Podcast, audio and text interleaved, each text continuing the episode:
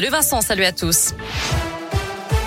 Et une info pratique pour débuter avec l'A89 fermée dans les deux sens les deux nuits prochaines, qui est entre Balbini et la tour de Salvani près de Lyon. Fermeture de 20h à 6h pour des travaux de maintenance dans les trois tunnels du secteur.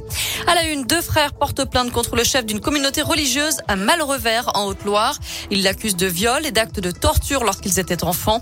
L'avocate de ces deux hommes, âgés désormais de 29 et 31 ans, évoque des violences physiques et psychologiques. Selon elle, à l'époque, ils avaient été exclus de la communauté en 2003 par peur que la maltraitance ne soit découverte.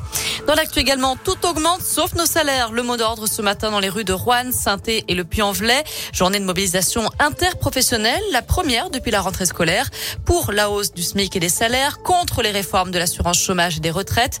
950 personnes ont défilé à Saint-Etienne, selon la préfecture, 400 à Rouen. Le secrétaire d'État chargé de la transition numérique à Saint-Etienne demain, Cédric O, va participer à l'université d'été du très haut débit, un événement qui a lieu au centre des congrès.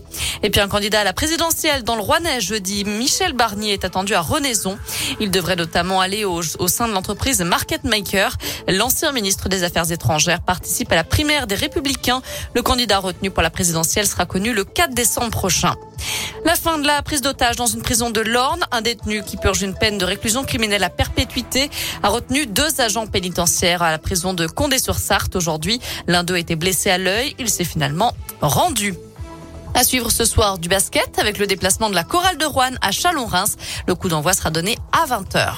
Enfin, il était à l'antenne depuis le 20 janvier sur TF1 dans les 12 coups de midi. Le champion Bruno a été éliminé aujourd'hui. Il aura participé 252 fois à l'émission et remporté plus d'un million d'euros de gains. Bruno avait décroché le 1er septembre dernier le record mondial du nombre de participations à un jeu télé en individuel. Il est également devenu le plus grand gagnant de l'histoire des jeux télé en France.